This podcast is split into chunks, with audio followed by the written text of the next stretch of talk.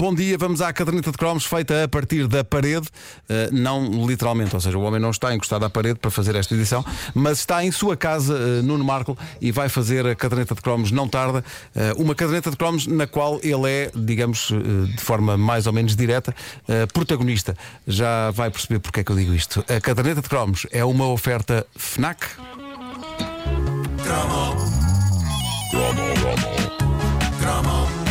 Oh Nuno, tira o som do computador! Raiz uma parta.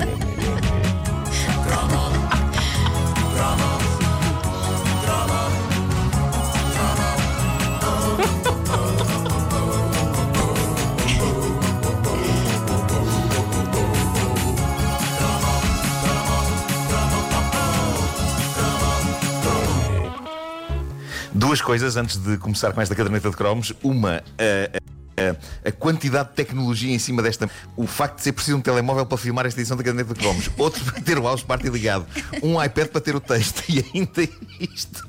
Meu Deus, meu Deus. Muita coisa, muita coisa. Obrigado, progresso. Bom, mas antes de mais, eh, eu não me sentiria bem se não começasse esta caderneta de cromos por revelar-vos que esta noite tive o sonho mais inacreditável de sempre. Eu sonhei que estava a trabalhar numa empresa de produção de televisão uh, cuja casa de banho estava feita de uma maneira que pregava partidas a quem lá ia, ok? E assim que a pessoa começava tipo a urinar, havia, havia um sistema de som e de projeções que simulavam que a casa de banho estava a cair de uma grande altura a grande velocidade, ok? Pela janela via-se coisas a passar e ouvia-se. Uh, e eu lembro de ficar em pânico vai espalhar urina por toda a casa de banho. E, e, qual é a questão? Estava tudo a ser filmado. E depois o vídeo acabou posto à venda no eBay a um preço tremendo. Um vídeo em que se via, pá, todo eu, não é? Uh, e, e, e, eu acordei em pânico com isto. Uh, oh Nuno, tu no outro dia sonhaste, fui eu que impedi que te urinasses? Sim, sim. Na cama, exatamente. Sim. E agora sonhas com casas de banho. O que é que se passa contigo, Nuno Marco? É, mas, mas neste Anda a beber muita uh, água à noite. Neste, neste, sonho a urina é secundária, pá, porque na verdade acabava tudo no eBay uh, e, e via-se tudo com grande clareza e eu ficava em pânico. Mas quanto é que custava Bom, vamos ao vídeo? cromo. Quanto? Epá, era cari... Eu lembro que era, que era um número cheio de zeros, epá, eram imensos, er, eram euros inacreditáveis. Pronto, que eram... mal. Mas quem é que compraria, quem é que compraria um vídeo meu em pânico numa casa de banho, gastando rios de dinheiro? só para ver o meu Wolfgang Amadeus Mozart. Olha. Bom, uh, eu tenho a sensação que quando as televisões piratas começaram, as televisões piratas, as televisões privadas, isto começa bem, as televisões privadas. Quando as televisões começa privadas de novo, começaram, começa de novo. Eu tenho a sensação que quando as televisões privadas começaram, houve uma espécie de embriaguez coletiva em que qualquer ideia parecia uma boa ideia. Um concurso para perdoar pessoas. Aceito. Um concurso para reencontrar pessoas que não se veem há que tempos e que até podem odiar e ficar um ambiente estranho como o caraças quando se reencontram. Aceito. Valia tudo nesses tempos e calhou ao pequeno Marco, pequeno com 25 anos, vá, uh, iniciar a sua atividade como guionista televisivo nesses tempos. Por isso, isto é daqueles cromos em que eu posso não só falar como espectador, mas como insider. Meus amigos, eu estava lá, eu estava no olho do furacão. Aliás, eu estava não apenas no olho do furacão, houve alturas em que claramente eu andava a reboletas no meio do furacão. Uh, aliás, eu ainda hoje, vocês sabem, andar às reboletas no meio deste furacão que é a vida. Bom, corria o ano de 1996. Era 96, eu estava a dar os meus primeiros passos como guionista. O que é guionista? É uma pessoa que escreve guiões. O que são guiões? É o texto que as pessoas na TV dizem. Então as pessoas da TV precisam que outras escrevam para elas. Precisam caneco, deixem-me continuar. Bom, corria ao ano de 1996, quando. É que ninguém uh, o interrompeu. escrever umas coisas. É sim, sim, eu estava a pensar nisso. Mas eu achei, mas eu achei que devia. Ele já discute com ele próprio. próprio. Sim, então. acho que justifica mais do que nunca. Sério? Bom, uh, corria ao ano de 1996 quando já a escrever umas coisas na empresa de escrita uh, Produções Fictícias, fui convocado para ser um dos autores, não do programa, mas de uma rábula cómica dentro do programa Ai os Homens. Vamos Ai, escutar a música. Ah, quem é que. Quem é, é isso.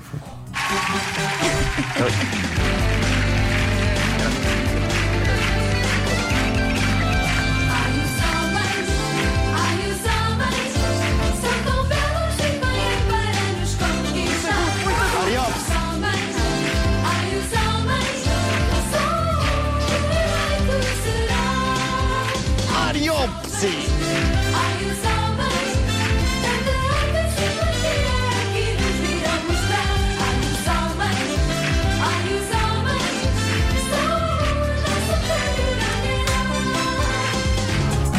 Bom, uh, resumidamente, o Ai os Homens. Oh, não, desculpa, um deixa-me só dizer que... que... eu só percebo nesta canção o Ai os Homens e o verbo final. Porque quando as meninas vão lá acima, não se percebe nada.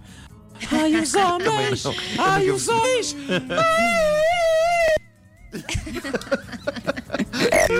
Eu, mesmo, estando lá, mesmo É estando lá no estúdio, mesmo estando lá no estúdio, só percebia. Ai, os homens. É isso, é isso. Mas Bom, isso é eh, estavam mas era, era um concurso que. coisas. Sim, Elsa, pequenos foi- tomas. Foi uma experiência. Foi uma experiência Eu por acaso nem me lembro muito bem delas. Pois. Ah, eu lembro. O, Ai os Homens era um concurso em que rapazes iam tentar ser escolhidos por raparigas. Havia uma série de provas crescentemente surreais e, no fim, as moças decidiam, com um beijo ou um forte empurrão com toda a força para dentro de uma piscina, se aquele rapaz era merecedor de ficar com elas ou remeter-se à sua deprimente insignificância. Era este o conceito do programa. e depois havia, havia o Ulisses e havia o Hércules, certo? Lembram-se desses? Eram, eram assistentes do, do programa. Era, sim, senhor. Sim, sim, sim, sim. pessoas com músculos gigantes, eram uma espécie de uns Schwarzeneggers eh, da altura. Bom, a minha missão no Ai os Homens era, juntamente com mais colegas das produções fictícias, como o João Quadros e a Maria João Cruz, escrever os sketches do grande António Feio. E a encomenda que nos foi feita foi. Inventem uma personagem que seja assim uma versão deprimente do típico macho latino. E então nós, que éramos fresquinhos, tivemos uma reunião de horas para definir a personagem e definimos-la como se estivéssemos prestes a escrever Shakespeare. Quem era ele? Como tinha sido a infância? Que motivações tinha? Que traumas? Quem era? Começámos por inventar um nome para ele, inspirado na clássica canção Johnny B. Good, e achámos que, sendo português, Johnny Bigode seria um nome perfeito. E ele tinha E bigode. foi o nome perfeito, não é? E, e então Sim. epá, com- tínhamos um volume de páginas e páginas de dados biográficos sobre esta personagem. Escrevemos o primeiro sketch e mandámos para a Teresa Guilherme, produtora do programa, e no dia da estreia lá estávamos nós no estúdio. Eu nunca tinha entrado num estúdio de televisão da minha vida, eu já escrevia coisas para o Herman, para a rádio, mas o Ai os Homens foi a minha estreia em televisão. E reparem bem nisto: 25 anos, solteiro, tímido. Abrem-se as portas e deparo-me com um estúdio cheio, mas cheio de mulheres. Centenas de mulheres compunham a plateia do concurso. O público era só mulheres, o público do concurso. Ah, e havia ainda as bailarinas do início. E, e aquelas centenas de mulheres aliadas ao ar tropical do estúdio. Tinha umas palmeiras e tinha assim um. Aquilo provocou uma espécie de um curto-circuito em mim, instantâneo, assim que eu entrei. Eu em imagino. que eu fiquei. Epá, eu fiquei, durante alguns minutos fiquei, fiquei meio catatónico, fiquei tipo. Tro- e, e fiquei a tropeçar em coisas, pá, parecia, parecia que o chão. Andavas sempre coradinho. cabos.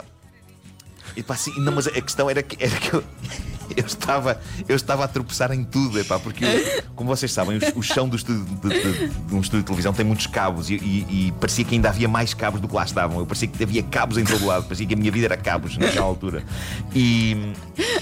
E então aconteceu uma coisa, eh, a coisa mais bizarra que me podia acontecer. Eh, na altura, e, e isso está comprovado em vídeos que vocês podem ver no YouTube, eu usava, como vocês sabem, o cabelo estupidamente comprido, era desnecessariamente comprido. Eu era, eu era um grunge por preguiça. Eh, a frase que eu mais ouvia da minha mãe era vai cortar o cabelo. E eu não, ia, eu não ia por preguiça. E então tinha o cabelo enorme. Eu tinha o cabelo enorme. E então eu estou com os meus colegas a tropeçar pelo estúdio fora, pronto para supervisionar os sketches do António Feio, quando sinto alguém tocar-me nas costas e dizer: A senhora vai ter de sentar no seu lugar. E eu viro-me.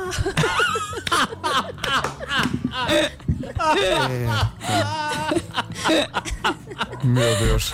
Oh, minha senhora, isto não pode ficar aqui. Minha... Ai, Jesus, que é um homem. Eu viro-me e durante um segundo a pessoa da produção que me abordou pá, fiquei em choque porque eu tinha o cabelo comprido, mas também tinha barba eh, já. Eh, e então houve ali um. Houve ali também um curto-circuito. Foi um dia de curtos-circuitos para toda a gente. Eh, e eu lembro-me de, angustiadamente, quase sem voz, dizer: Eu sou um dos guionistas. Com um ambiente estranho. Eh, e também nesse E foste cortar o cabelo a seguir? concurso. Devo ter ido, já não me lembro, mas devo ter ido. Uh, um, apre- aprendi nesse dia aqui um sketch a meio de um concurso que envolve piscinas uh, e pessoas a caírem em piscinas. Não precisa, de facto, de uma biografia complexa. E então o António Feio, que era um mestre, conseguiu agarrar o público instantaneamente com duas palavras: é carapau. Foi uma ideia dele. A personagem estava sempre a dizer isso, se vocês bem se lembram. É Carapau. Foi uma ideia dele. Verdade. Tornou-se num clássico instantâneo. E quando eu dizia a alguém, ah, eu escrevo os sketches do Johnny Bigode no programa, as pessoas diziam-me logo, foste tu que inventaste o Ecarapau? E eu cabisbaixo dizia não. E as pessoas desinteressavam-se de mim. Eu posso ter tentado impressionar miúdas na altura com isto. Eu, eu tentava impressionar miúdas, sabes? Sei, eu trabalho em televisão, eu trabalho em televisão. ah, então o que é que fazes? Uh, o sketch António Feio no Ai os Homens. Foste tu que inventaste o Ecarapau? E eu confesso que uma vez ou outra posso ter dito que sim. Mas sem resultado. Ah, Ah! não aconteceu. Não, não. Não aconteceu nada. Dito isto, foi também o programa em que eu levei o maior raspanete da minha vida. Já contei esta história em várias ocasiões, até, até, até no, no 5 para a meia-noite, quando o apresentava com a própria Teresa Guilherme lá. Mas a Teresa Guilherme deu uma maior descasca da minha vida televisiva. E eu acho que aprendi tanto com essa descasca que nunca mais levei nenhuma. Uh, pelo menos tão grande. Olha, Marco, não sei o que é que fizeste, mas acho que foi bem feito. Não, simplesmente atrasei-me a entregar um texto e en- encostei-me completamente. na- Eu, eu achava que não havia horas, não é? Não havia horas. Não havia horas, portanto, eh, eh, o texto foi entregue tarde e más horas. eh, O telefone toca, é a Teresa Guilherme. E ela disse-me Aos coisas que faziam, faziam um homem forte chorar. Olha, como diria a minha mãe, eu ontem falei poucas as caíram no chão. Sim, sim, epá, eu- eu- os meus testículos recolheram, não é? Recolheram. Ahm, e. Foram para dentro. e- e- foi, epá, tive muito terror, senti muito terror nessa altura. E ontem recordei isto no, no Instagram.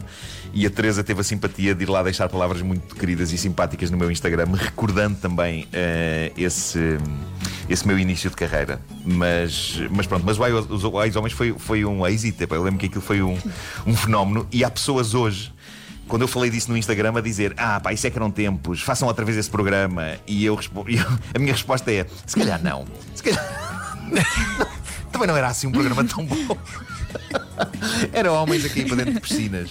Ah, mas atenção, no meu Instagram apareceu, ap- apareceu um, dos, um concorrente da altura que tem memórias de ter, de ter entrado no. E ganhou? Sim, mas na altura era muito fixe. Era, claro que sim, claro que sim. Epá, era bastante Toda a inovador. gente adorava, Eh, toda a gente mas, via, não é? eh, mas acho que sim, acho que ele ganhou. Eu já Epá, não lembro é bem que eles no- tinham que fazer, O Instagram é está cheio de memórias de pessoas deste programa. Acho que eles tinham que aparecer. Olha, Elsa, eles Eram tinham que fazer muitas eram provas. várias provas. Eram várias provas. Sim, sim, e sim. uma das provas, e o Marco falou disso há bocadinho, que era basicamente eles tinham que. A cada prova eram eliminados dois ou três. E depois iam ficando cada vez menos, portanto começavam 10, acho eu. E iam ficando cada vez menos até ao final. E uma das últimas provas era fazer aquela pose de culturista depois do Ulisses ter feito. Ao, ao- ao lado do Ulisses. Portanto, o Ulisses estava tronco nu, demonstrando os seus músculos e basicamente aqueles.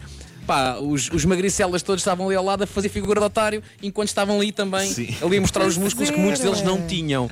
Era muito Isso era uma das provas. Deixa-me só dizer também que a minha escola invejou, portanto, os homens, do, portanto, os miúdos do meu liceu invejaram um colega nosso que foi ao Ai aos Homens e ganhou! e ganhou! incrível. tu não imaginas como aquele homem passou é assim idolatrado. Meu Deus. Gajo não se ganhava nada, não, não, não, não havia nada, basi- basicamente ganhavas. Pá, e toda a gente ficou maluca com o António. Pá, o António ganhou ai os homens. E ele, na, naquela altura, ele podia escolher quem quisesse. Era, pá, vai, incrível. Era, era- era o programa em si não era assim tão bom, mas marcava. Eu lembro que no fim as mulheres rodeavam os, os dois, ah, dois ou três finalistas e depois, quando saíam, não é? É que nós percebíamos quem é que tinha ficado. É isso, não é? Exatamente, exatamente. Exatamente, exatamente. Eu quando, quando Eu acabei a- de abrir uma, uma gaveta no meu cérebro que eu pensava que estava encravada. Também eu, e agora vou ter que tratar disso. Eu quando, quando fiz, fiz um programa para a RTP chamado Sorte Grande, que era segunda-feira à noite, tinha rodas milhões e tinha não sei o quê. E era no estúdio onde tinha sido o Ai os Homens.